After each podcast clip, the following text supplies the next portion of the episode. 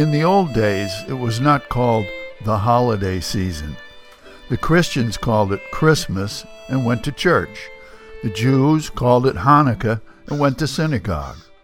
And the atheists went to parties and drank. People passing each other on the street would say, Merry Christmas, or Happy Hanukkah, or to the atheists, Look out for that wall. From the American humorist Dave Barry. Hello, everyone. I'm Rob McCall, and this is the Awanadjo Almanac, devoted to feeling at home in nature and breaking down the wall of hostility between us and the rest of creation. This almanac is for November 30th to December 7th, 2018, the last quarter of the beaver moon. And here are some natural events. On a recent gray day, the local turkey posse strutted across the road and began browsing around under the Bartlett pear tree. Lots of free frozen fruit there. The big birds looked huge and dark and prehistoric against the melting snow, all their subtle colors dampened by the black, white, and gray all around them. They pushed aside the snow with their huge feet and pecked off pieces of pear with their heads tapping like feathered hammers on the ground. And they made satisfied sounds deep down in their long throats. On a bleak day, there was something companionable about their presence in our dooryard. As the days grow shorter still and the seasonal blues and blahs burrow into our souls, any engagement with other free, living things, unconnected to cell phones, smartphones, tablets, tweets, blue teeth, Facebooks, or instant grams, can be refreshing and renewing. It's easy to get onto the web these days, and just as easy to get terribly, totally entangled in it. It's been demonstrated and proven time and again that a real walk in the real world, preferably the real and wild world, is a foolproof, sure cure for what ails us. I know we've all heard this before, but hearing is no good unless we're doing it too. If the season gets us down, get up and get out. That's the best medicine. Here's a field and forest report. It's good to bring hand pruners or garden shears on such a walk. While we're out there breathing the fresh air and imbibing the elegance of the creation, there are some things we can do to dress up the season. We can cut some winterberry, Ilex verticillata, along the roadside for its bright red berries. You can pick off any leaves that still cling. This is Maine's native holly, and its bright red berries are well loved by many birds. And fear not, a light pruning will just make the bushes more fruitful. And then maybe cut a few tips of balsam fir, Abies balsamea.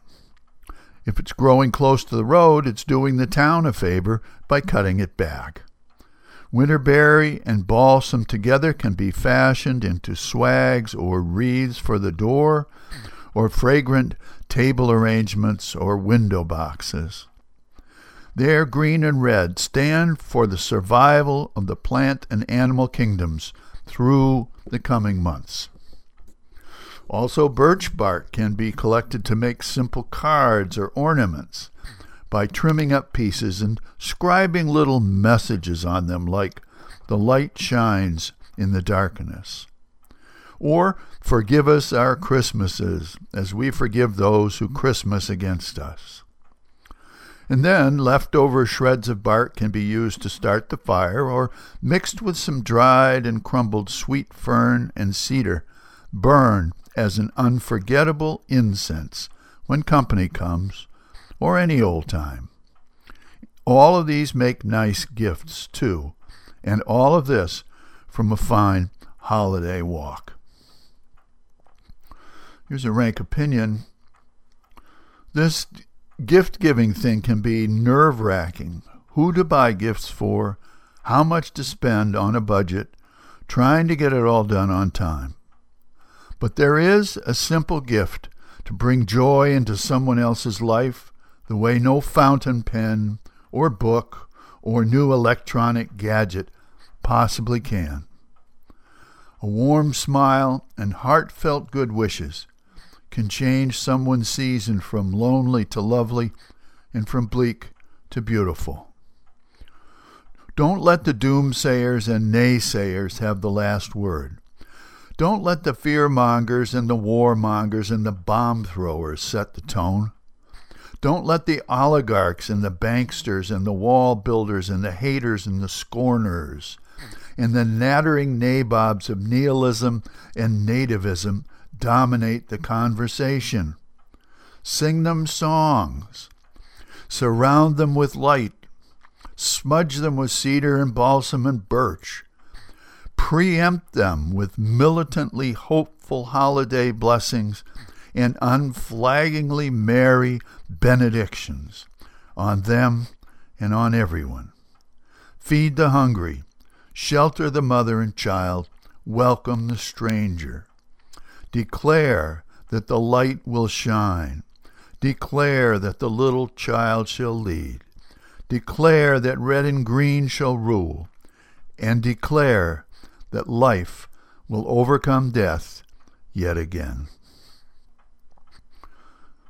Finally, a couple of seed pods for you to carry around. First, from the uh, poet Edwin Markham, 1852 to 1940. He drew a circle that shut me out. Heretic, rebel, a thing to flout. But love and I had the wit to win. We drew a circle that took him in. And from the book of Deuteronomy, I have set before you life and death, blessing and cursing. Therefore, choose life, that you and your children may live.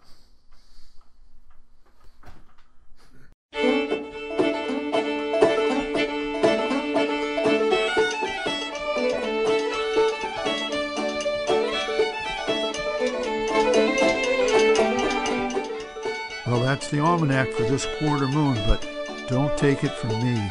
Go out and see for yourself.